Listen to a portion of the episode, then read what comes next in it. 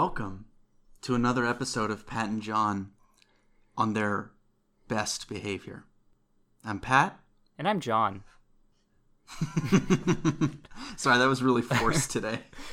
I mean, it's, it's where we are. Um, we're, we're our most authentic selves. Uh, we bring our, our most authentic selves to this podcast every day.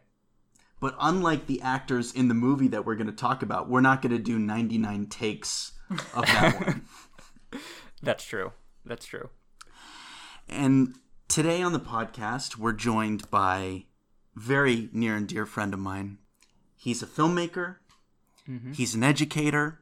And when I mean mm-hmm. he's an educator, his students actually get something out of his classes, unlike John. so his students fly drones and, and make films, other than, and John's students cry because he enjoys The Catcher on the Rye. Yeah, and I read them my poetry. Um, he's the producer of Pat and John fan favorite Nut Boys. Mm-hmm. And Check it on Instagram. My, he's my my great friend Rishi Siddharth Sethi. Welcome, Rishi. Hi, Rishi. Podcast. Welcome to the podcast. Thanks, Pat. Thanks, John. Happy to be here. Hi, everyone, to the plethora of fans we have out there.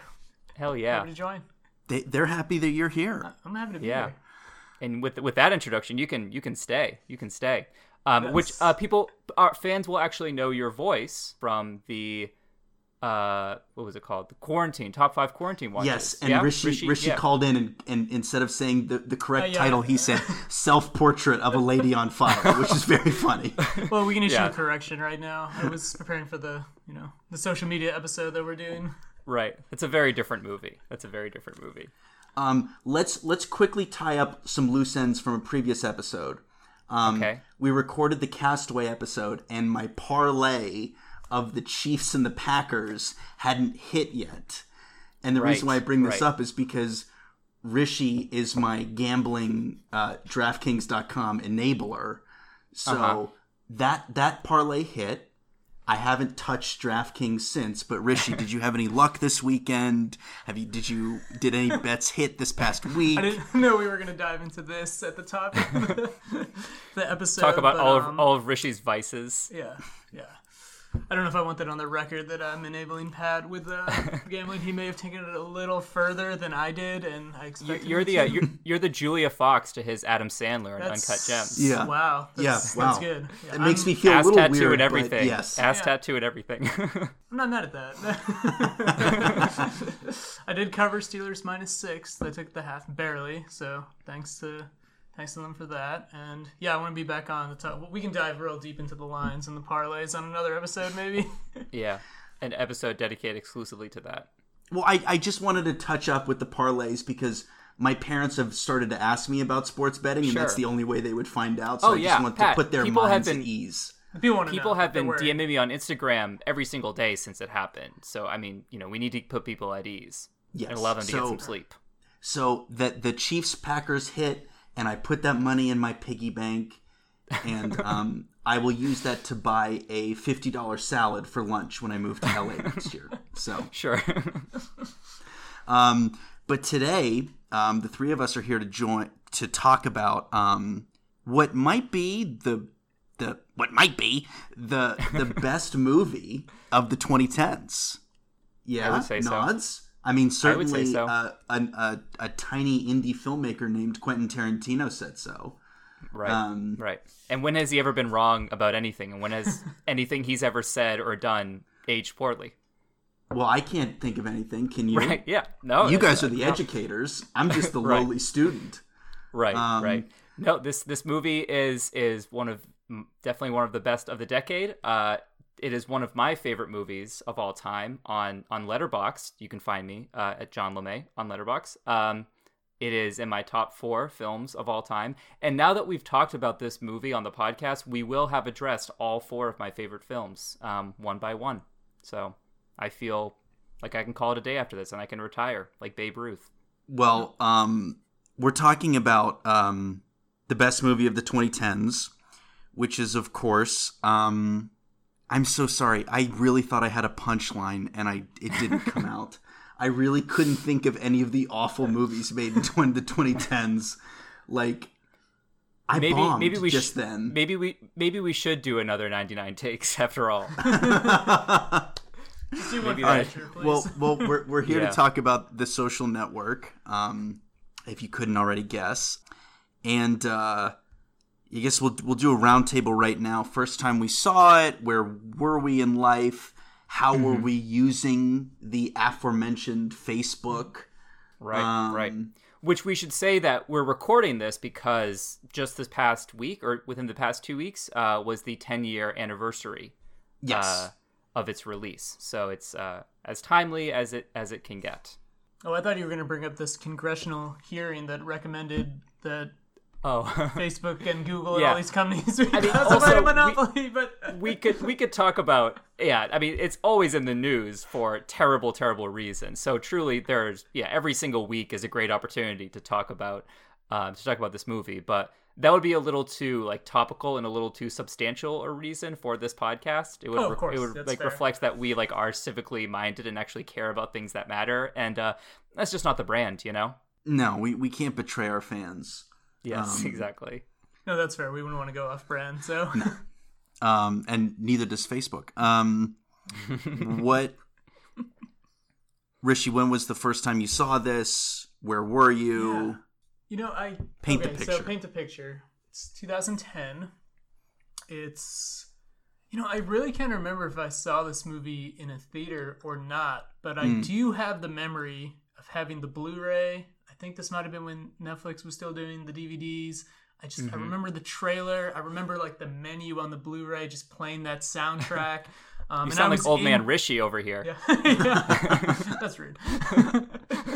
I was definitely in my college like apartment or dorm at the time Okay. watching it, you know, so kind of seeing the, you know, these other college students in college dorms maybe being a little more productive than we were at the time. Sure. was kind of interesting Allegedly element to it. being more productive. But like John, this movie is also was um, I do remember putting it as one of my top four when I signed up for Letterboxd, which was many many year ago. I was I was an early adopter, He's as they a- say in tech, of Letterboxd. I just want to throw that out there, not to be the Sure, sure. tipster. Yeah, and I remember You were the Peter being, Thiel of Letterboxd. Ooh, I not prefer that analogy actually. Yeah, no, Rishi that's canon. a- I said it, so it's canon. R- Rishi has an IV right now hooked up to some 15 year old who's standing in the corner. His skin looks great though. yeah, truly.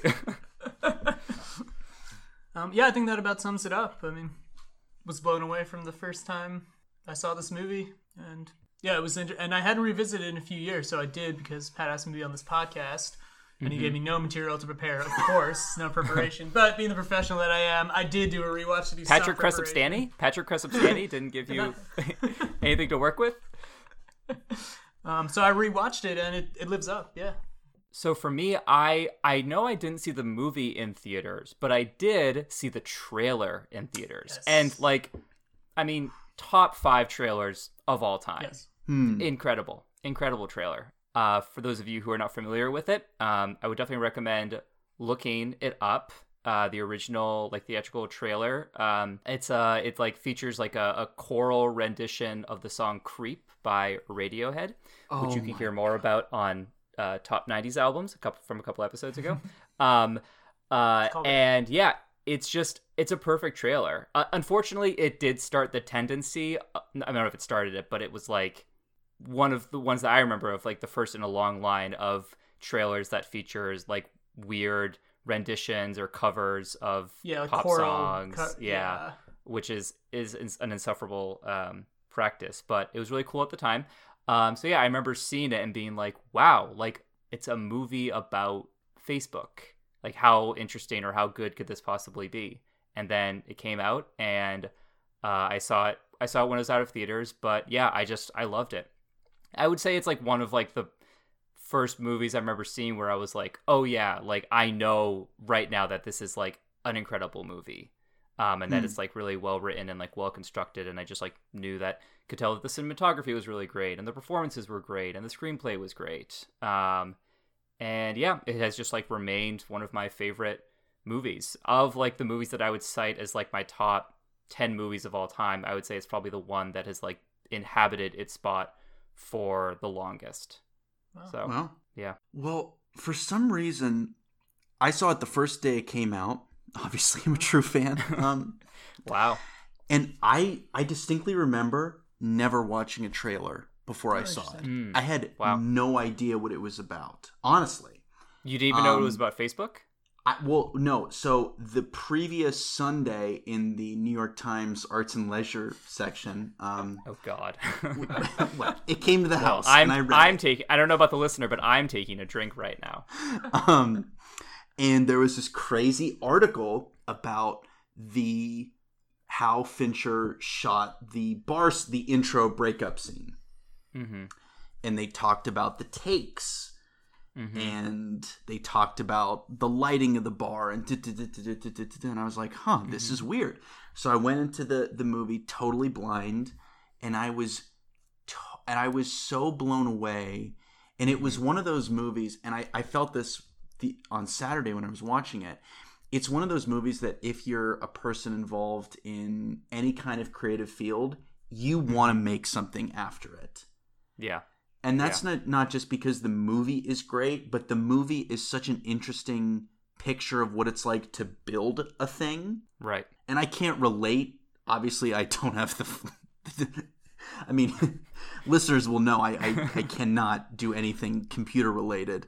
Um, so I can't relate to that. Hey, li- listen. You hit you hit record on GarageBand for the sake of this of this podcast, and like, Yeah. you know, that's more than a lot of people can say, Pat. So don't you know? Don't hide your, don't hide your light under a bushel. Well, thank you, John. I mean, I still don't know what an Oxford comma is, but I appreciate that. Um, and uh, it's just a movie that just gets me fired up about like making stuff. Yeah. you know and and i think if you know anything about the the history of this movie is that it all happened very quickly like Mhm. aaron sorkin wrote the script super quick and it went in Right. production almost immediately and you Right. get that and i think that well uh, i'm getting ahead of myself i'm sorry i'll, Yeah. I'll, I'll slow down Well, I'll, I'll it just got say me kind pumped up about college though i will say that i mean i was a senior in high school and i was like oh boy boy boy boy i'm gonna join a club yeah, boy oh boy, were you ever let down when you went to Skidmore College in Saratoga Springs, New York? um, yeah, um, good choice on that. don't end. say that publicly john yes go on Sorry, sorry. We love Skidmore. Uh, hashtag CTM Creative Thought Matters. Um, Skid for life. Uh, but I, I would just say that I I remember being really drawn to the movie because it was like one of those experiences um, for me where like I don't know I just I saw like how something so seemingly like mundane can have like a grandness to it. Like I actually remember because like obviously I've always been like super into like literature and stuff like that. Um, and Oh, boy. I remember having this thought on my own, which it's it's a it's not an interesting take at all because like a million people have said this, but I remember like watching this and being like, oh, this is like this is like a Shakespearean like Greek tragedy, like it fits that mold. And I remember being like, I don't know, for like whatever seventeen year old John LeMay, like that was really cool, and like it just allowed me to like look at a story and be like, oh yeah, like at the end of the day, this is the same story as like something like King Lear or I probably hadn't read King Lear, but Hamlet or whatever. um, and I was like very excited by that, and it like expanded like my understanding of like stories and like the I don't know, just like what motivates different characters and kind of like the, the Yeah, I love that. Like that was John's. th those were John's references when he saw the movie when he was that age, and my references were like, "Oh my god, Trent Reznor! I love Nine Inch right, Nails." right, Hey, right. well, I want to talk about this. The soundtrack is incredible. Oh my I mean, God. Oh, yeah. it's It is amazing. incredible. Yeah. I think that's a Yeah. fair reference. Yeah, John, were you a big Sorkin or Fincher fan before this movie? Because I think what you just said, I mean, that's what I think is incredible about this movie. It's really a movie about clicking on computer screens, and really, it's ultimately a movie about people sitting in depositions with lawyers and talking, which Yeah. is not Right. very hard to make visually and cinematically interesting. Right. But um, like Pat said, this movie just flies. Like you start watching it, and it just it moves, Yeah. and I think that's Sorkin's dialogue, and it's Yeah. the fact that Fincher is just an insane craftsman at making Yeah. these scenes of people in rooms somehow cinematic, and that's something he's you know Yeah. still doing on Mindhunter now. like this yeah the structure of it like the frame narrative aspect of it i mean i watched it on saturday night and i had i've seen it like i don't know how many times but like well over like 10 times and i was still like surprised by like when we would be like in the scenes where like it was you know being founded and then we were like back at the deposition and we would be back at like another deposition. And the fact that it's like still so fresh i think is a testament to how well it works. Um, to answer your question i did not know anything about david fincher nor did i know anything about aaron sorkin. Mm-hmm. i had seen seven. I think i saw fight club maybe after it had after social network had come out. Um, but i didn't know that like i just wasn't really thinking about like directors at that time, nor yeah. was I really mm. thinking about like screenplay. Like at least no one besides like you know Peter Jackson or whatever. So I just wasn't really in that mindset. Um, but I had like no expectations of what to expect. I was just like, oh, like how could they possibly make a movie about Facebook and like social media particularly interesting? It also helped, and I'll shut up in a second. It also helps that like from day one that like I've been like an extremely online person. Uh, mm-hmm. Uh, like I've just like back when I was homeschooled, I was like super involved with like m- like message boards, like music message boards. I was like a very early adopter of like Twitter and like Facebook. Um, like as soon as you didn't have to like be in college anymore, so it resonated me with me for that reason because I remained or I, I was the insufferable you know online person that I am to this day as, yeah, pa- as Pat just... can attest to by by the million you know tweets that I share with him uh, while he's in class, and I'm just sitting in my room. Yeah, John just explained why 2016 happened.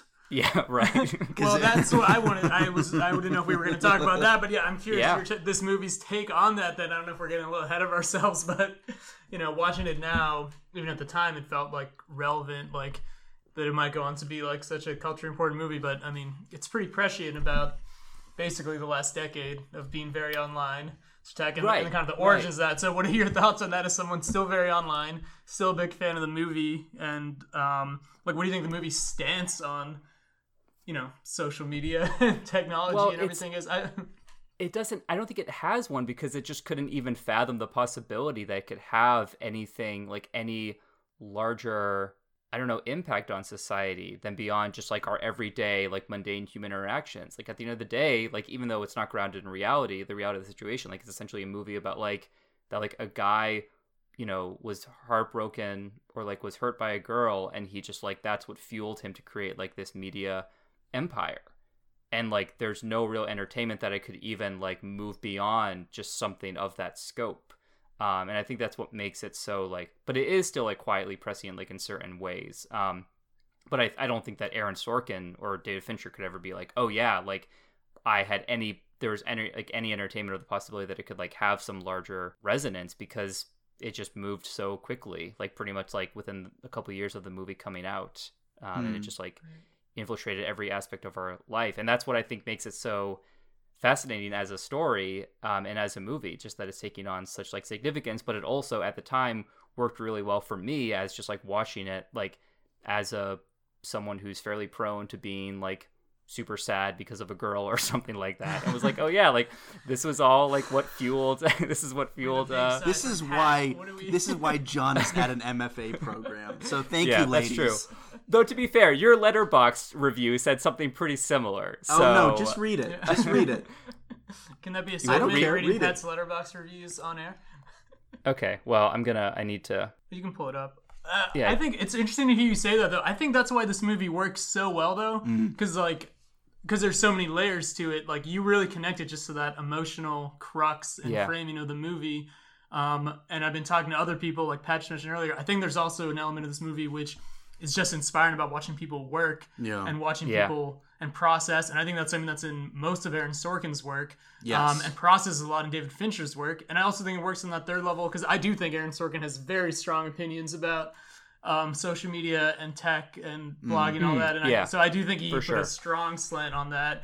But I think why the movie works is is that all those layers are there and you can appreciate it on all the levels. Mm. And I think you can right. also appreciate the fact that this movie was like prescient about some of the toxicity you know, maybe yes. involved in the origins of big tech, but at sure. the same time, you know, you can still admire the innovation and the entrepreneurship yeah. right.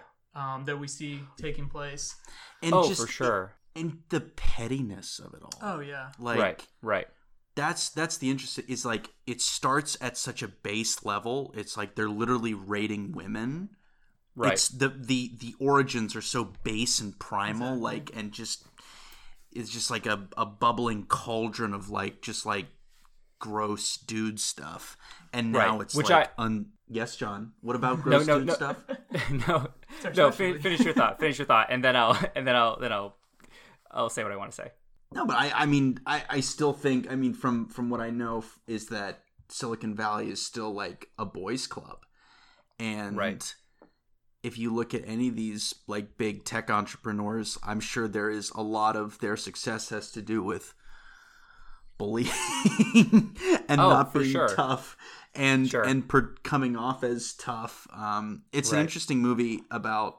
I mean, I mean, I'm- guess what I'm saying is it's also a really interesting movie about masculinity. Yeah, definitely. Right. Um, right. I think you know, Rish. Uh, we were talking about um, the last scene where um, Eduardo goes to take a swing at Justin Timberlake, Yeah, and Justin yeah. Timberlake, who's been like kind of like the man all movie, Right. you know, the flashy guy, the guy with the Victoria's Secret model girlfriend, and he buys all the drinks and stuff, and he not just like ducks, but he cowers and Yeah, ducks, right, right. and um yeah it's just like at the end of the day like it's such it's a piss it's a pissing contest and the stakes could not be higher it's a pissing contest and they're Yeah. like give me 600 million i'm owed six hundred six hundred million.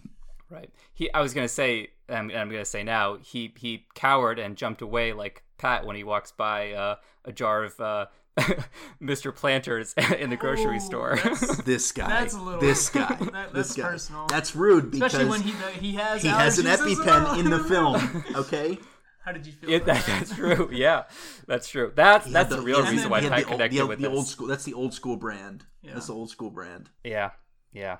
Um, sorry, I'm sorry to all of the people afflicted with peanut allergies. Not Pat, but all the other people. The other people. um, uh, well, I, I want to, I do want to say more about this, but this is Pat's Letterboxd review. It- you you have the option to rate it, which Pat never does. He just hearts it. Um, uh, yeah, uh, a coward. Um, he said, and I quote, "I became an actor because my high school girlfriend dumped me, so I get it." It's pretty good. And there you have it, ladies and gentlemen. Um, but no, but yes, but I, I yes to everything that Pat just said. Like, and that's part of the reason why I related to the movie so much when it first came out, and like did for a couple years after that was because I was like just not really able to interrogate that aspect of the movie because it yes it does in some way it is like an, indictment against like a certain type of like masculinity and like a masculine culture um, even though like it wasn't quite as fully formed as we know it to be now but it is also like very like male centric in that aspect and like i definitely part of the reason why i related to, to it so much is partially like uh, also an indictment on me and just like my like short-sightedness about like you know I don't know all of those different issues. Um, but also like the movie definitely like makes that case. Like it makes the case that like he started this because like he was made to be feel sad and small by a girl, which like he obviously made her feel terrible. So it's not as if he gets off scot free, but. I I think that's part of like what is going on with the movie. So I just want to make it clear that like I acknowledge that my connection to the movie at the time is very much, um, you know, tied in a very limited worldview. Which Do you, you know, view did you, do you view the characters differently, like watching it now with Hmm. distance? Like, like is it like how did you view like did you relate more to him ten years ago, and now do you view him in a more negative light? Oh yeah, At least a portrayal of the character in the yeah. Yeah. Well, yes. That's interesting, I- yeah. Yes. The, the the answer is yes, but I I've like talked way too much, so I actually I want to throw this question back to the two of you. That's what I would do as a teacher if I didn't want to answer your Um, question. if I was dominating the conversation. Uh, because and because I'm the substitute gym teacher in this class, I will steal the question and answer first. right. I think how I what I look at the characters now, you know, spending four years at a college and then five years, quote unquote, in the real world, is the division of labor Mhm. and Mm. and the concept of who is taking credit for what. Sure, that's yeah. And I know Rishi and I have worked on a couple independent film projects with each other and separately, and hmm that's a huge thing. it's a huge thing. Yeah. Like uh, intellectual property, um, even if the stakes are low, it super super important. And Yeah. I felt really like fired up watching Eduardo, and I was like, he's really like pushed to the side Mhm. and he it's an abusive relationship between he, him and and Zuck. yeah, Like Zuck like Totally. can't give him anything and when he does it always comes with like like what's that I- Caveat, like he makes the little like Yeah. like snide when when they, when he goes to the um the like Caribbean party Yeah, he's like makes a Yeah. diversity quip. Yeah, yeah, yeah. And Andrew um, Eduardo raises the possibility that he got into that he was like he was selected to potentially be a part of the finals club, which is essentially a fraternity, and was like, yeah, like I, I, you know, I was selected or I might make it, but it's probably a diversity thing. And then later on, after you know. Mark introduces this great idea that he has, and Eduardo was like, Yes, I want to do this. Like, you're my friend. Like, I'm so supportive of you. As he's walking away, Mark Zuckerberg is like, Yeah, you're right. It probably was a diversity thing. thanks bud Good for Yeah. him. love you too Which, but but at the same time, it's like, yes, I also view that, and I'm like, yes, he's obviously so in the wrong, but also like he's obviously so insecure. Like he's such an Yeah. Yeah. insecure person, and Yeah. like is made to feel small. Which I also like that had- doesn't age particularly well because like I have a much more nuanced, you know, view of like things like privilege, and it's like yes, like Mark is a nerd, like girls don't like him, yada yada yada, but also like he like graduated from Phillips Exeter Academy and like went to Harvard and like I don't think we're ever meant to view him as like being, you know, like not having maybe he doesn't have the same level of privilege as some people at Harvard, but he's still like doing okay. So it's just Sure. hard to kind Yeah. of take it, you know, especially I mean, I because think I'm they like definitely implied his sort of, or at least the implied, yeah, his class sort of angst with him and the and the twins Yeah. and that kind of Right. stuff. But like you said, I think I mean they give Rooney Mara's character like the girlfriend who dumps him. yeah. Kind of basically she explicit like all these things that maybe you know like you were saying for some viewers maybe you see more on the second viewing like years later. But you know Yeah. she kind of says all those things like Mark like people aren't gonna not like you because you're Yeah. nerds because you're an asshole. Right. yeah And Right. I don't know if what you guys think about like the accuracy of like all- you know I'm sure like I know like Zuckerberg and stuff is probably Well, pushed well. back against some and like Sure. that character was created for the film so mm. Right. but I'm wondering if that even like oh you mean does it- Rooney Mara's character yeah she was created for the for the film but at the same time it's like how much of that I mean it matters obviously to the direct persons involved but you know as creatives yourselves and like you know does that matter Mm. to you guys or I mean I think the filmmakers the writers director you know they were getting at you know, they would say they're getting at, you know, sort of a deeper truth just Mm. through the, which I think they are, like, you know, John, you were saying of like the sort of toxicity that's at the root of these media things that now sort of rule Right. our lives. Like, it's kind of important to maybe examine. Hmm. To the, so, yeah, Right. sorry, go ahead, John, what were you saying? No, I, I think I totally like I like that aspect of it because I think it, Yeah. it even though it doesn't get at like okay, don't Pat, please don't throw yourself out of a window. But in the in the book, Oh, no. the things they carried by Tim O'Brien, Oh, uh, he talks about he talks about this idea of story truth versus happening truth. And I can't remember which is which, but there's essentially like story truth is is the stuff that actually literally happened, and then the other type of truth, I think it's the happening truth, uh, is like the stuff that gets at like the larger truth of the situation and conveys the larger truth of the situation. I think that's kind of like what that character and some of the things that happen in this movie kind of get at because like is it was Mark Zuckerberg fuel to start this, you know, website because he was bummed out that a girl didn't like him? No, I guess not, but like that is still something that fuels a lot of people and I think probably does fuel a lot of like these types of like ventures that have come to be like the mm-hmm. dominating thing in our world. Like yeah, like a lot of these guys who like start these companies like are total nerds and are total dorks and they just like had the right combination of intelligence and luck and skill to like start these companies and like there probably is some level of like I don't know, they probably never forget that. Like the reason why like Jack from Twitter or like Mark doesn't do anything to like stop, you know, like the rampant like misogyny and racism that exists in certain corners of their websites mm-hmm. is because they probably totally understand what it's like to be a user of something like 4chan or whatever and just being like a total like basement attic dweller because they they understand those communities. So like, why are they really gonna like ramp those in? Because they're Well- just like, at the end of the day, just like one of them.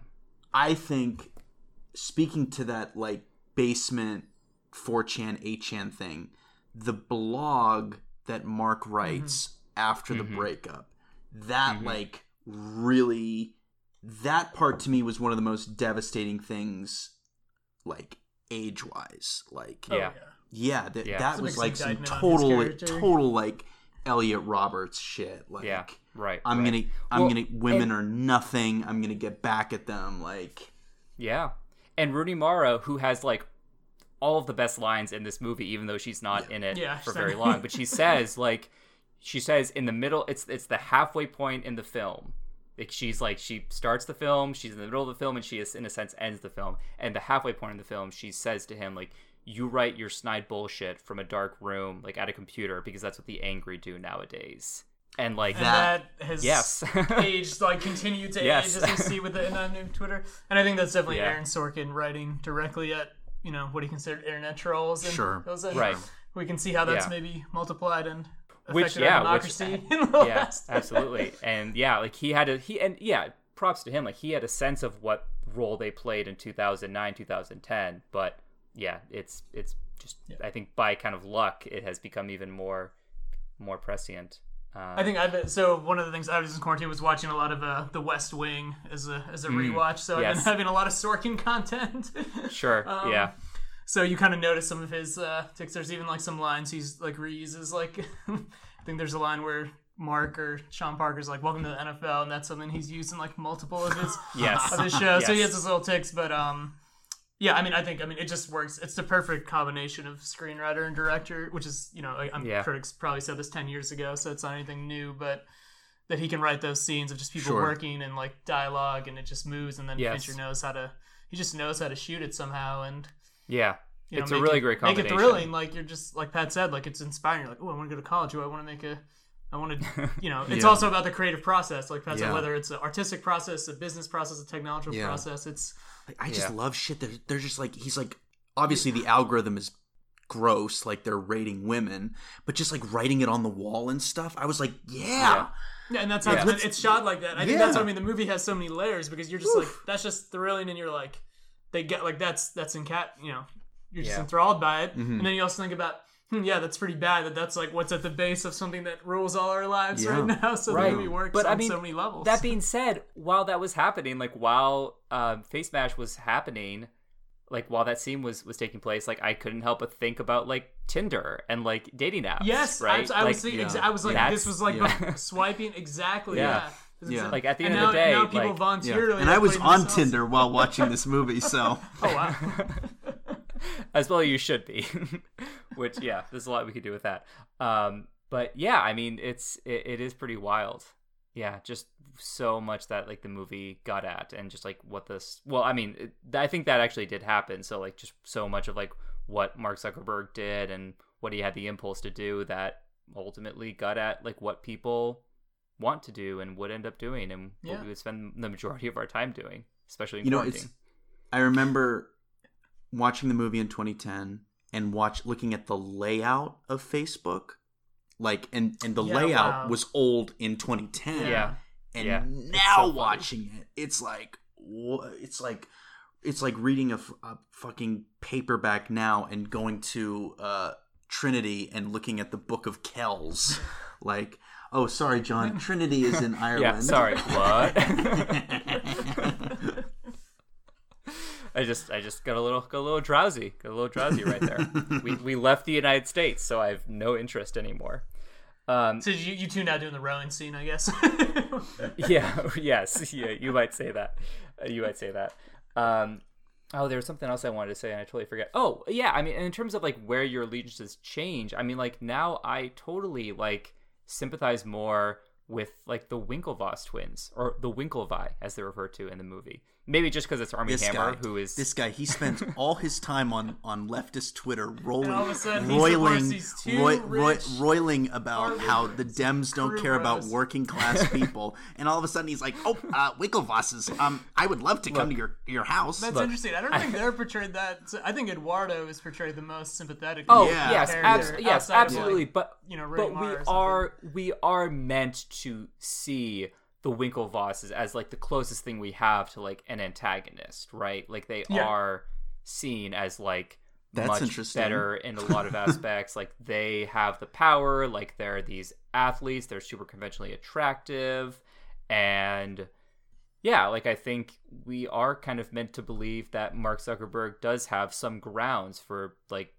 kind of taking their idea and running with it. Like, right, he has that line that's like, anyone who's ever invented a, or has made a chair doesn't owe something to the first person who ever made a chair. Like, I think we are yeah, kind of meant right. to sympathize with him to some degree, but like now it's just hard to do that because you know Mark Zuckerberg is one of the most powerful people in the world, and like the Winklevosses venture didn't end up going anywhere. Although I guess they're behind Bitcoin. They're fine. Are they the Bitcoin They got guys? a lot of. No. Yeah, yeah, yeah, John, yeah. yeah. John's like, I'm not worried about that. Yeah, John, you can Venmo them uh, five yeah. bucks for their birthday. I'm um, sure they need it. I'm sure they'll get stimulus checks too. But I think that's why again, like coming back to this point, like the movie both like you know, I think it's still like glorifies and exemplifies like Zuckerberg and the team's like qualities of coming up, like you said, like the line about you know he didn't steal their ideas unless that he had a better one. And yeah, he was maybe nefarious in the dealings with it. So mm. it, it, doesn't portray him in a good light from his character, but it does portray his like intelligence in a bright light.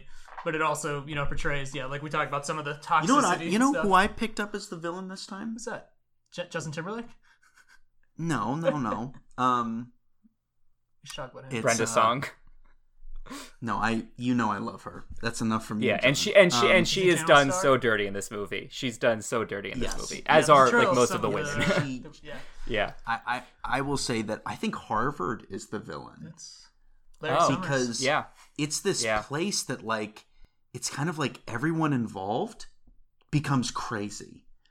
Like yeah, fi- totally. It's they're yeah. all obsessed with class uh, they're all obsessed with titles and bureaucracy and getting back at each other, and you know they're all they're all under this like veneer of social like, status, social and, status, yeah. and you know American like not American but like educational superiority. Well, it's, it's, the American elite sort yeah. of society, but I think in that sense, certainly, like I mean, I think that's where still watching it, you kind of are supposed to, and you do root for, you know, tech and hacking is this more democratic, you know, punk right. like anti-establishment sure. set, and like you know, and you can still say it was or that's what it aspired to be, but that's what's interesting. Like I said, looking back ten years later, mm. you know, it has become right. its own establishment that you know has the same obsessions with social status and yeah. class and our sort of narcissism of all right. being online and obsessed right. with it. So yeah, right, and like yes, and they they have that meeting with Larry Summers, who was like the Treasury Secretary under yeah.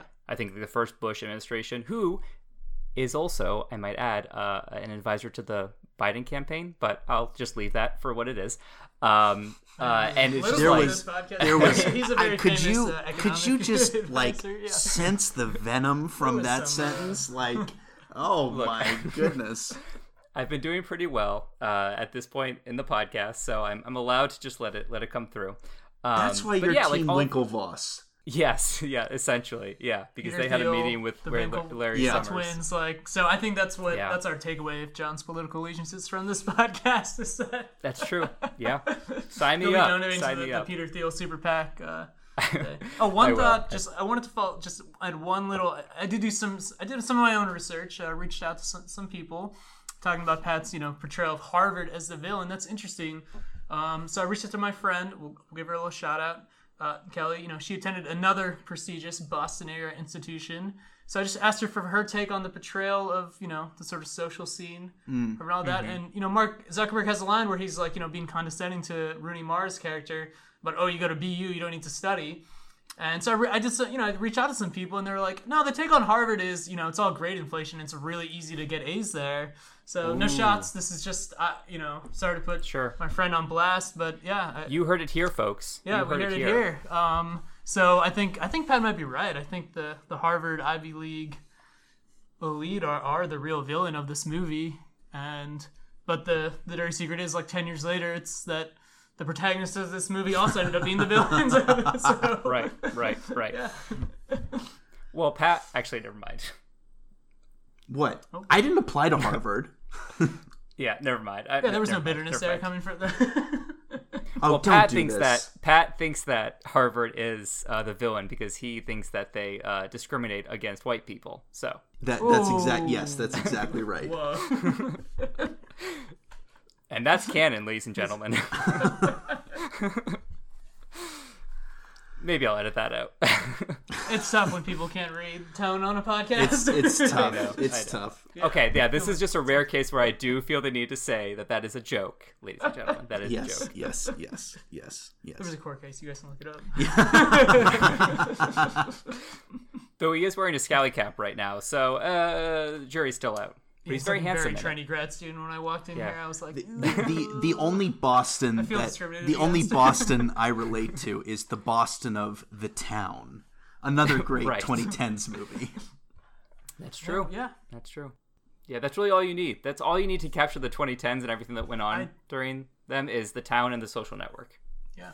Um, we we referenced it earlier, but the opening scene is like also along with the trailer like top five for me. It's just incredible.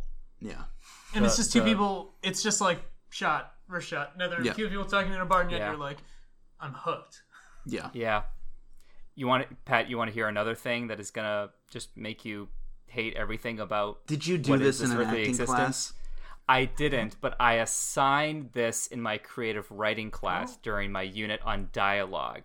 I assigned oh. it in conjunction oh. with Ernest Hemingway's short story Hills Like White Elephants, and it's all about dialogue and like what it looks like to construct a piece of or a scene in which like people are kind of going in and out of like talking to one another and listening to one another and sort of like what happens in those moments when like they're not listening to one another so what i do is i print out this i, I copy and paste the screenplay into a document and i take out all of like the stage directions or like the whatever the term is and i just have like the dialogue and i just have them like listen and identify like the moments when they're like actually talking about the subject at hand versus like pivot and then we mm. talk about like why that's effective John, that's a really good idea. I do want to know that Pat took a drink. I don't know if that was because he was thirsty or if it's some sort of every time John talks about teaching, it he takes a drink. Yeah. But I, I, thought it was very interesting. Yeah. Thanks for sharing. It's it's just that Pat wants to he wants to get as drunk as possible while I'm talking about this, so he can't remember it. Uh, yeah.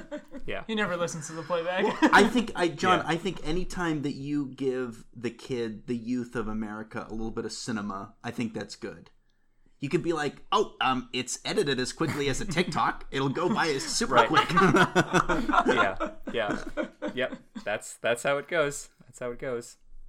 Um, yeah, but I just I love that scene, and she also has another. Rooney Mara has another great uh, piece of dialogue where she says, "You're going to go through life thinking that girls don't yeah. like you because you're a nerd, and I just want to let you know from the bottom of my heart that that won't be true. It'll be because you're an asshole." Felt it. Yeah. Yeah. Wow. I know you said kind yeah. of scarily, well, like they. And then, fi- and then Fincher would be like, again. yeah. yeah. Should we talk about Fincher Score? He, did they do a lot of takes? I think, I, I think it might be okay. I think it might be okay to talk about Fincher in real life. Um, yes. Yeah. That, which is Pat that permissible? I think we can. Yeah. Yeah. Can, so, can, I, can I say that Pat has I'll first-hand experience? To this I'll go first. I'll go first, and yeah. then and then Rishi Rishi has a little more intimate knowledge. Um, oh, I didn't know that. I uh, so Mindhunter, which is the David Fincher television show, was the first uh, TV show that I ever had auditioned for, mm-hmm. and um, I'm not going to go into like the whole thing, but I will say that it was the first audition that I got from a casting director where the, there this was a line in the email. You have to know your lines for David. He insists on it typically when you go in for an audition if you fuck up that's like okay and the casting right. director will go along with it but she made sure and you had to reply to this email saying you consent and you will memorize all of your lines wow. So, which is also partially a deal breaker for Pat because he doesn't like responding to uh, yeah, which is I, I, don't like memorizing. I don't like responding. I hate emails. Um, but yeah, I gave him a walkie-talkie on Mindhunter, so I also worked as a production assistant, and I gave him a walkie-talkie. This is when we were doing plates unit oh, um, yes. in Homestead, yes. and I walked up to him, and uh, he turned to me, and a montage of all of his movies played in front of my eyes. I yeah. saw shirtless Brad Pitt. I saw sure. I saw The Social Network. I saw um, uh, I saw Ben Affleck. I saw uh, fucking Gyllenhaal, and I was like, uh, can, can, can I have your walkie, please? and I took it and I gave him batteries and I gave it back. Um, yeah. So. And how much did he tip you?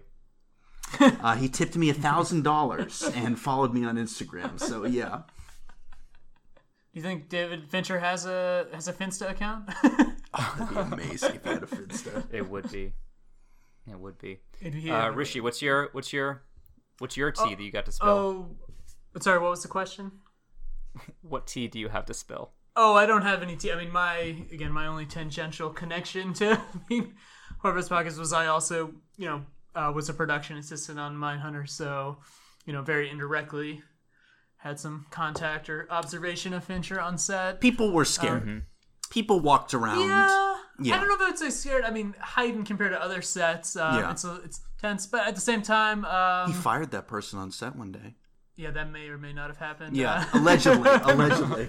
but uh, no, I'll, but have, I mean, I'll he was- have you guys he did- consult your NDA. Your NDA. Yeah, before we, you we've say all signed. NDAs about that. Well, but Netflix canceled it, so it doesn't matter. Oh, no, so did they really? I didn't even realize that. Um, no, but I mean, you know, it was amazing to see him work, even from you know just being a production assistant. And uh, you know, I gave him a coffee once. He, uh, you know, he he acknowledged me once. He gave me a nod. He gave me a salute. Uh, that that that was that was really nice. It's nice of him. And yeah, I mean, he's known to be really intense, but at the same time, his crew really likes him. Um, Sure. he's There's a- hands on. yeah, like there's a lot like of takes. I mean, he's very he's not like disrespectful or like unprofessional. Like he's very professional. Yeah. People are like me, I think, scared and intimidated. He has a reputation for, you know, like Pat said, being really strict and no nonsense. Um, Sure. But basically, they are really long days. Yeah. The people he works with, like they work with him like again and again. So I think they do like him. Right. But it's also, I think, for the actors, for the crew, it's pretty intense. I think it's pretty impressive when he's when at, at like lunch when he's sitting down with the director and he's going over the blocking with the director. Like he's getting his episode. Yeah, hands in exactly. like he's he's not i mean yes he is bankrolling the show and it has his name on it but like you know that's that's awesome. Like that's you can you can definitely see like the young kid in him that still like Lo- loves to make loves the craft. Like you know he so like he'll just shoot little airplane scenes or little people walking in sitting down so many times and like you see that on social network also just like little scenes of someone just like he just jibs up with the camera so i'm like he probably did Right. that take so many times Yeah. because you know he can just see something like and i think a lot of other directors and amateur directors try to like copy this kind of t- and it doesn't really Mm. you know it only works for him because he's got uh, you know certain directors who have that you know you have Clint Eastwood. He's like one take. Let's go to lunch, um, which works or doesn't work. right. But Fincher's just got this. He's got this particular vision, and you know he executes it. yeah Look, all that's to say, David, we love your work. Um, Please come on the podcast. come on the pod. yeah, uh, we we can't you can't we can't do next week. Maybe the week after that. Otherwise, we'll have to we'll have to you know move you to next year. But we'll we'll make it work somehow. You can kill John too, David. You can feel free to ba- feel free to do him like you did to the people in Zodiac. That's fine. yeah, you won't be the first. Um, let's talk a little bit about. So this movie is actually kind of polarizing. Like there are some people who really think this movie is quite dumb and hasn't aged particularly well. Not thematically speaking, but like I don't know, just like they think that like you have all of like your Aaron Sorkinisms still kind of manifesting themselves, um, and there are like some sort of cringy aspects to it. Do you guys have any thoughts on that? Well, they it, well wait till they see the newsroom if they're worried about Yeah, Aaron right, Sorkin yeah. Right. cringes. Well, yeah, that's that's because I think that for a while people didn't think that it, it it was just like so grounded in like a different world than what Aaron Sorkin usually inhabits. Like it is pretty. I mean, because of David Fincher, it is like a pretty cynical movie. Like it doesn't have like Aaron Sorkin's like you know I like The West Wing, but it is also like you know it's very grand and it adheres to certain like it's very like self it's self self righteous. Like Aaron Sorkin is an incredibly Oh. self righteous Yeah, he, like I said, I have Um, been doing a West Wing rewatch just because I needed a uh, break from our reality and modern politics. Right. And I mean, for sure, it's right. it's fantastical. It's optimistic Yeah. and yeah. uh, self righteous, and I think, I mean, I'm a fan. Like you know, I watch it again, and I was Yeah. like, yeah, this is definitely it has all, and you can see some of those elements in you know the West Wing. I haven't actually dived into the newsroom, so um, I think that probably just comes down on your mileage on you know I think you know Yeah. again with the West Wing, even returning to it, I was like, I know it's there, but it's like it works for me. It's the Yeah. escape I needed, and I think in the Social Network. Those ticks are probably still there, so if you're not a Sorkin fan, it probably bothers people. Um, I Yeah. think it still works, like I said, Fincher, because I think that's where the sort of the elements of like people at work, people creating something like that's Sorkin Yeah. like writing that, and then Fincher brings this sort of like you said cynicism to it, and maybe the um, I mean, just the way the colors, the way he shoots it, the way he shoots him walking through campus after that first scene, and the credits, Yeah. like, and the score and the trailer. It's like it's supposed to be just a movie about a you know computer side majors like walking around campus and coding the dorms. And it's so ominous. Right. It's like it's like a thriller. It's like a horror movie, and I think that's Fincher and Trent Reznor and Atticus Ross in the score and everything. Yeah, and I think I think it works well. I, I kind of stumbled upon this because I, I do think about that sometimes. There are definitely some moments during the movie, even though it is one of my favorites of all time, that like feel kind of like missteps and feel like a little like eye roll inducing. But I I think that it works. Oh, go ahead, Pat. I was gonna say the last scene with Rashida Jones and Mark Zuckerberg. Mm-hmm. Yeah, When that, I, I mean, I don't know if her character is made up, but she does. Her function seems to be quite artificial for the story. yeah, and even her saying like, "You must really hate the Winklevosses." Like, like, no, she would, there's no few one in that role like would that, ever yeah. say that. Um, It also is kind of a bit. She kind of tries to set him up as a bit redemptive at the end, which I thought was kind of interesting. Yeah. You know, she's like, "You're not Yes. an asshole, Mark. You're just trying to be one." And I, honestly, like, Right. when you're watching, I wasn't sure how to take that. That was that was interesting. Like why they kind of. yeah. I mean, just put a nice button, you know, with the adding the friend. As sort of the last Yeah. scene, but that, that's an interesting. which I, I think I think also is like a Sorkinism, like try just making it very neat. Um, you know, like kind of looking at it, at as like a piece of writing as opposed to like Right. a screenplay, which are different. They're different things, but yeah, but I, I think I enjoy it more if I and I'm able to like excuse those, which other people are not able to excuse. If I do look at the movie as like kind of a melodrama, which Yes. is totally like within the realm of possibility with Fincher, because like Gone Girl, which I don't think works nearly as well, Hmm, um, is also has a lot of melodramatic aspects to it, and I think like that. I don't know. It just works in that aspect, and in, in the same way that like to bring it back to Shakespeare, uh, you know, like in like a Shakespearean play, like they're not talking in the way that like people in the early modern period actually talked. Like it is elevated because it is like a piece of fiction and it is like entertainment, and I think that's like kind of how it functions. But I buy it a little bit more than I do when I'm watching like. I mean, I've never watched an episode of The Newsroom. I, I've watched clips of The Newsroom that people share on leftist Twitter when they talk about how, you know, much of a neolib Aaron Sorkin is. But I get the idea. I'm not on Twitter though, so, I'm So, so it's so funny. It's so funny you said heightened dialogue, like kind of brings you in. Yeah. Like it, it illustrates the story.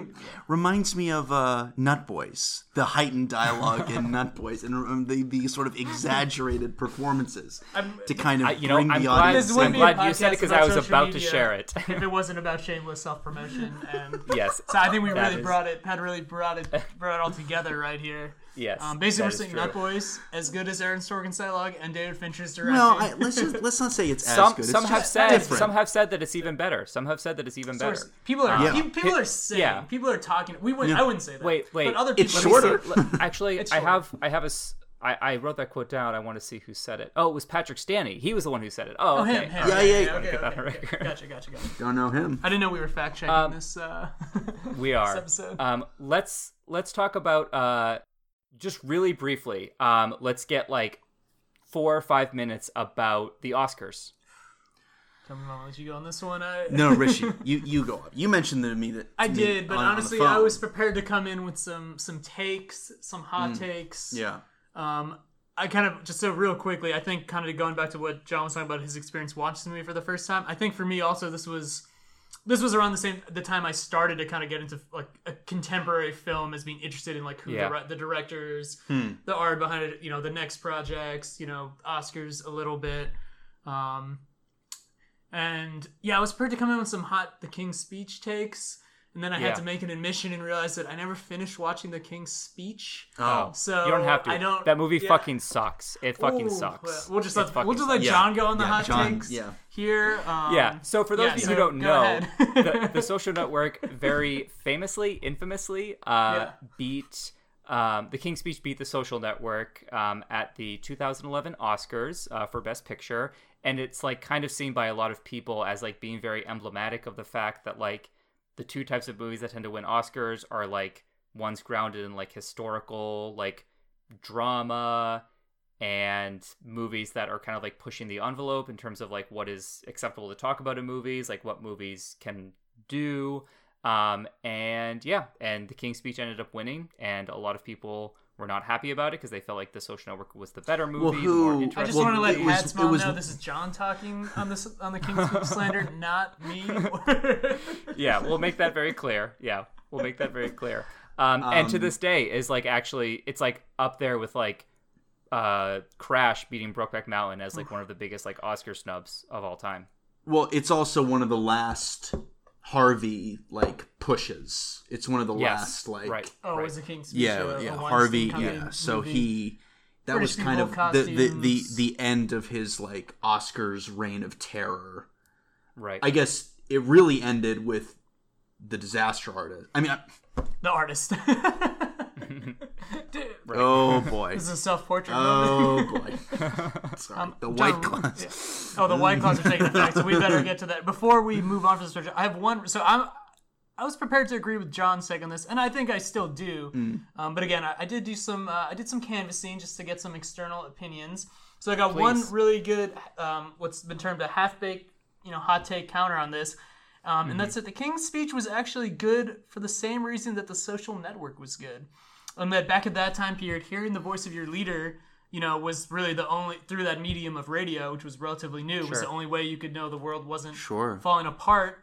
Um, and same as the social network, it totally you know transformed the way we communicate with, with one another. So I can't, I'm not taking credit for that idea. That's you know, and people are saying this is a counter. And Yeah. I, I thought that was actually pretty interesting. It kind of bounced out my you know my hot take outrage that as well. You know, at the same time, the social network is still just from a technical craft and artistic standpoint and being relevant about something that would can you know dominate the next decade. I think was just it's Right. the nexus of everything: the artistic merit, the entertainment merit, and sort of the thematic you know social merit of it. Well, it look at it like this.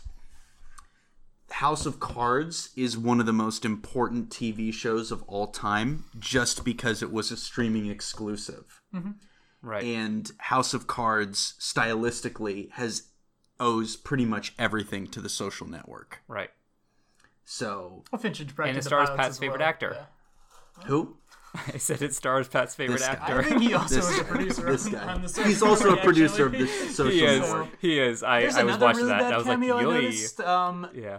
Did you guys catch that Prince Albert cameo or actor in the? And isn't that the one who's involved with the really bad stuff going on? Is that the same prince? I, I'm actually not sure because I'm not really up on the royal that- family or the really. Oh no, that's sad Prince thing, Andrew. Epstein news. That's Prince Oh, okay. Andrew. So, yeah, okay. Jesus yeah. Whew. Don't worry. Yeah, Okay, we're safe. so okay, all good. Okay, I was a little worried. I was like, You, you could thank Twitter. he was well he was okay, okay. You can thank Twitter for that little tidbit of knowledge. Um, he was yeah, he was flying the Lolita Express when the social Right. network was Okay. I'm just that's a bit everyone. No, but Rishi, that's that's a really that's Thanks a really that's a really great uh, take, and I really um, appreciate. At the same time, to be clear, Um, the social network should I'm have gonna won edit it Best out, Picture. but I, I Uh, really appreciate it. So So so Rich, I have a I have a question. Yeah. You know me. sure. You know John, you've been listening to the podcast. Who is Eduardo Oh no. and Who's who gonna be- Zuck? All right, just from pure hair, John, you have the, the Eduardo hairstyle going on right now. All right, okay, I'll take it. Yeah, I mean, I, I can't imagine that. That's that a great question. Put me on the spot. Does Yeah. this make me the Sean Parker of the situation, or Yeah. yeah. I don't know where this analogy Yeah. is going. If you wanted to, yeah. Oh. yeah. So you're a homeless I- genius. Sure, we'll take the. Man, I just I really can't. The, the friendship you just you know we hear you guys talking on the podcast uh, every week or so. You guys put a podcast out, and I just I just can't imagine either of you betraying each other like that. I just. I'm sorry, that, that's a cop out that's answer, yeah. but I No, just I mean, I can't well, see. that's that's probably what they would have said about. we can't even but we can't sue each other because there's nothing at Yeah, stake. that, I mean, that's kind of the, the thing. Also, I'd be no I'd be money, suing so I'd be suing John for his uh, tuition stipend. Yeah, he'd be he'd be He'll be taking on your your grad school debt if. Uh, he'd be John will, he'd be, John uh, will just he'd be sue me suing for my for, criterion. for my my bookcase of, of poetry books. Uh, that's right behind me. um, yeah, well, I mean So that's if fair. anyone's shares get diluted to 0.003 percent, like please at least share your HBO and your Criterion logons. Um, Right. Well, luckily, uh, Rishi, you don't have to weigh in because um, we actually posed this question to some of our friends, some recurring guests on the podcast. Um, about uh, so for those of you who don't know the movie, um, essentially, spoiler alert: the movie ends with Mark Zuckerberg um, cheating Eduardo, his best friend that he founded the company with, out of like his involvement in uh, Facebook. Um, uh, and in like a very conniving way.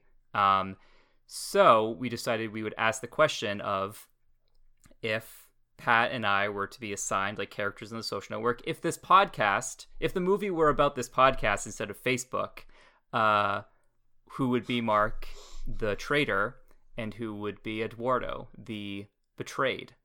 Um, so to start things out, we uh, heard from our friend Kyle Amato, who is a previous guest on the podcast. You can listen to him on the episode dedicated to Best Picture winners. Um, and I should just say, this was all thrown together very, very last minute. So thank you to those folks who um, sent in some voice memos um, with their rationale. We have not listened to these yet, so these are totally cold listens, uh, and these are totally authentic reactions. So let's hear what uh, Kyle has to say. Hi, John. It's Kyle. Uh, you just texted me about your social network episode. I've not revisited the film in a few years, but I really should because I've been on a Fincher kick. rewatched Fight Club and Gone Girl. But anyway, um, I am envisioning a scenario where you and Pat create some sort of like adult board game or card games that like weird poly 32 year olds play. And I think John would end up betraying Pat but in a way where you can't like be that mad at him about it because someone like tricked him. It'd be like if Timberlake tricked John more so, and think Pat would be pissed off, but ultimately get it. okay. Um, I think that's about it. That's just that's the scenario that appears in my head. But uh, have a nice record, guys, and uh, I'll see you later. Awesome. Yeah, we should also say we did not give these people very much time to formulate these thoughts. Um, but even with that, that was a great that was a great uh, great take from Kyle. Um, all right. Uh, next up, I believe we have Lily or Sarah. Um, I can't see who's who's what, but this is either Lily or Sarah. Sarah. Yes, this is Sarah.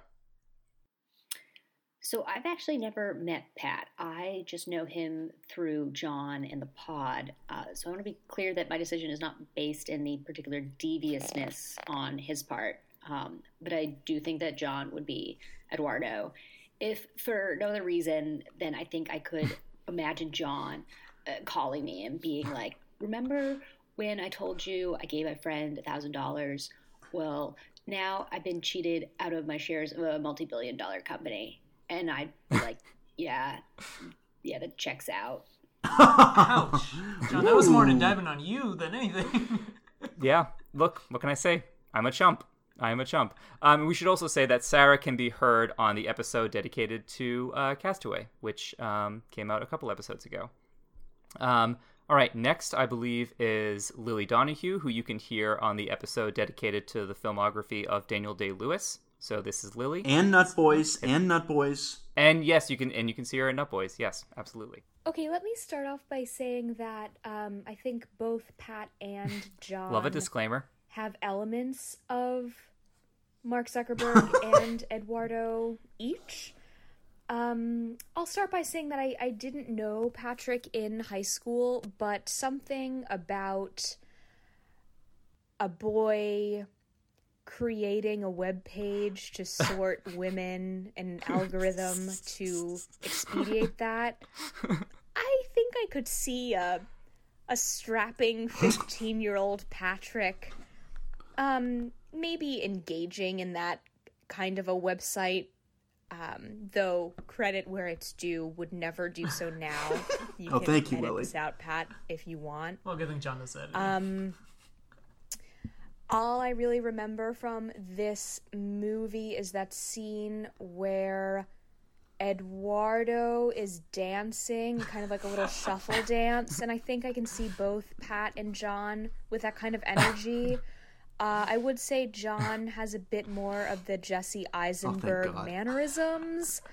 Oh no! But I think if I had to, mm, the creation of a kind of political, I guess, quite capitalistic, um, pretty horrifying, quite capitalistic uh, website and Machine, I think, would go to Pat, making him Mark oh, Zuckerberg. for God's sakes! And by default, John is Eduardo. Hmm. Yikes. All right. Well, thank you, Lily. Um, I'm never casting you again, but uh, it's been lovely knowing you. Um, and uh, I hope my mom takes back all the nice things she said about you. Um, all right. Well, there you have it, folks. Um, that should be the be all end all, but unfortunately, it is not because we have uh, several more to work through. Um, is it going to get better for either of us moving here on out? Who knows? Um, all right. So, next, we're going to move on to um, Leah Doctor, who is a good friend of mine uh, from Skidmore and someone who also knows Pat as we went to the same college together. That was very notably not Harvard University. Um, so let's go ahead and listen to Leah's take on this. I feel as though the logical answer here is that Pat would be the one to fuck over John. I think the only reason I think that though is because I could more easily picture Pat giving a fuck you to the Winklevoss twins mm. and saying something dramatic and snarky. Like if you were the inventors of this podcast, then you would have invented this podcast. However, given wow. John's history as a content creator, see the Ryan LeMay show and the titles of some of his Spotify playlists, and also just his history as a podcaster, I think this would make him really power mm. hungry, and I think he would actually fuck over Pat. Oh. And I oh. hope that's what happens in the movie remake Twist. of this scenario, so that I can watch Pat say something crazy like he left his Prada and his hoodie and his fuck you flip flops at the cleaners. That was good. Good job, Leah. Yeah. Wow. Wow. Honestly, she's not wrong. She's not wrong. I I have it in me, as despite the fact that I've been made to seem like a total pushover through most of these answers. Uh, I do have it in me. Um, all right. Next, we're going to uh, hear from another Skidmore friend, uh, Julia Rakovsky, weigh in with her insights on this matter. I think that John is more likely to be Eduardo, and Pat is more likely to be Mark, simply because John no offense, but you live your life by this nice guys finish last mentality. Oh Jesus Christ! Really that, even though you're the good guy, perhaps it may not work out. Wow. Well, thank you, Julia, for recording that underwater. um, but yes, I do agree with you that John does have nice guys finish last yeah. energy. Look, look, she's not wrong. And to tie it back to what we've talked about earlier, that is totally what led me to like this weird kinship with you know Mark for having been wronged by this girl and you know starting this company, which is totally misguided. So I don't yeah, want to no make this political, there. but did she just call you an incel? Oh, you know what? That makes up for yeah everything, all the indictments I've made against Pat's character. Um, I won't comment on it because this is going to be played in a court of law. But uh, I will just say, well played, Rishi. Well played. Um, I'm here to help. Yeah. Thank, thank you, and we we love you for it. Um, next up, we have my friend from New Hampshire, my childhood friend Adam Hastings um, who weighed in with this little piece of insight. If a film was made about the podcast Pat and John on their best behavior, a la The Social Network, uh, I believe that John LeMay would be portrayed as the betrayed and Pat is the betrayer. Wow. Uh, I have known John for a long time, mm-hmm. and he is a very uh, loyal person and friend. Uh, Pat, no offense, I don't know you personally at all, except for uh, your role on the podcast, but you seem ambitious and. Uh, oh yeah, he means handsome. He said ambitious, yeah. but he meant handsome. of course. get ahead potentially at uh, at all costs, even if it meant uh, damaging relationships. So sorry if that comes across as uh, as off putting or harsh, but uh, yeah, that's my answer. Hope it helps. it, it, doesn't helps. help, but thank you. It it helps in that it is a perfect encapsulation of the truth, and that's what we're looking to get at here on this podcast. Yeah. I like how he said your role in the podcast. What exactly would you think is my role, Adam? Um, all right, so we're gonna round the corner into. Um, so this is gonna be a little strange because one of the people we will hear live on the podcast, and the other person we will not hear live uh, as of this recording. But the first person up is uh, Ziggy Schulting, who um, you may know from the episode in which we talked about our favorite romantic movies um, with our ex girlfriends. Um, and Ziggy said this. in response to this question. Okay, so I believe that in this very difficult question, John would be Jesse Eisenberg, oh. and Pat would be hmm. all right. Andrew Garfield because I cannot see John possibly playing any role that Andrew Garfield plays, and also I think John is conniving and brilliant and quiet and reserved, all right, um, and capable of great things and bad things. And I think Patrick plays more of a genuine. I think with Patrick, it's a lot more what you see is what you get, and that's why he would fall prey to something like betrayal from a friend. Aww. Yes. I think that's it. oh my god. Oh my god. I Rishi can attest to this. I have tears streaming down my face. Wow. Thank you. Ziggy, as an only child, I see yeah. you. Yeah. Operative phrase is what you see is what you get. And that captures it, my dear listener. Yeah, take that, Adam. um so we have a promise from Sydney, Sydney Tennant, who was the other guest on that episode, um, dedicated to romantic movies discussed with our exes. Um, she is going to send it later on, uh, so we're going to insert it um, here, so we will not be able to respond to it in in uh, real time. But Pat, do you have any predictions as to what Sydney is going to say? Uh, well, I would hope she would say Justin Timberlake because that would imply that she enjoyed dating me, but that's probably not the truth either. So right. So in reality, it's going to be like the, the the the friend that doesn't even get any stakes in Facebook at all and is just a side character. Yeah, she's like, yeah, you're uh, Dustin Moskovitz. oh, right, right. He actually won. Dustin, yeah. yeah. yeah, yeah, fair. Um, all right, well, you can see what the actual answer will be. Um, here's Sydney happy to be back on the podcast. Um, it's been a really long time since I watched The Social Network, so that's how I'm going to preface this.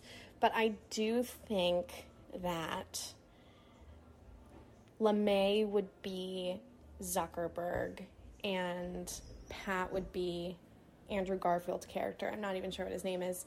Um, it was a toss up, but I'm really picturing the scene where uh, Andrew Garfield's character like storms into Facebook and like throws Mark Zuckerberg's laptop um, after Zuckerberg betrays him, which I don't think is in is characteristic of either of the guys. Um, but I do think if anybody was going to drop out of college uh, to pursue some kind of niche thing, I think it would be LeMay. So that's my final answer. Thanks, Sydney. We don't know what you said, but we really appreciate it either way. Yeah. And finally, rounding it out is our guest, Ali Hoback, who appeared on the episode dedicated to the Chicks, formerly known as the Dixie Chicks. And she, as she may say this, she has not actually seen the movie, but she was very willing to weigh in with her answer, which she is very qualified to give as someone who has been a guest on this podcast and is all too aware of the dynamic that exists between Pat and me. Um, and here's what Allie has to say.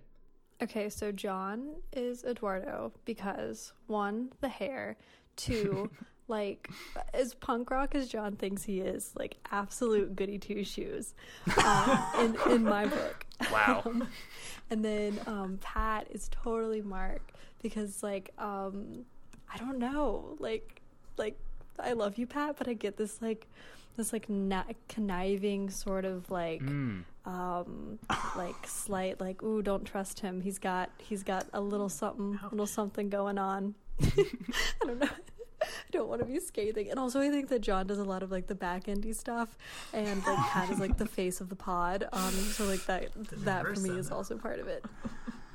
Wow. Wow. Spot the lie. It's funny. It's funny that she said the face of the pod when you can't see our faces when people listen faces to this. But right, uh, yeah, that's true. yeah. Well, yeah, but your name is first, um, which you know I have had some thoughts about that, but I'm gonna Boy, hold off. right here. Who's on the I'm gonna hold off on that. you know, because that's apparently the thing that I do, because I'm just a goody two shoes who lets people walk all over them. So who thinks he's punk rock? Who thinks he's punk rock? Yeah. Wow. Yeah it's funny because Pat and I do these segments because we are at the end of the day like incredibly egocentrical and egomaniacal, but we always come out the other end just completely destroyed um, by the people that we put up to these yeah. tasks. Com- completely so, soft, completely yeah, like gooey centered. Yeah, we're gonna be bouncing back from this for the rest of the week. Um, but uh, to be to be sincere, if you can imagine, uh, we this podcast very much is a communal experience, in that it is not just about Pat and I relating to one another, um, but it's also about uh, our friends and the people who listen. So we do appreciate uh, the people who who weighed in. Um, some of them were people we reached out to via text, and some responded over Instagram. Uh, so regardless, we appreciate um, everyone sharing their uh, very varied interpretations of Pat and my personalities. Yeah, thank you guys. Um, uh, I believe that's called listener engagement, John. It is. It is. Yeah, which you learn all about, or you've you've learned all about Pat as because you're you're in the industry now, and you're yeah. learning all about it.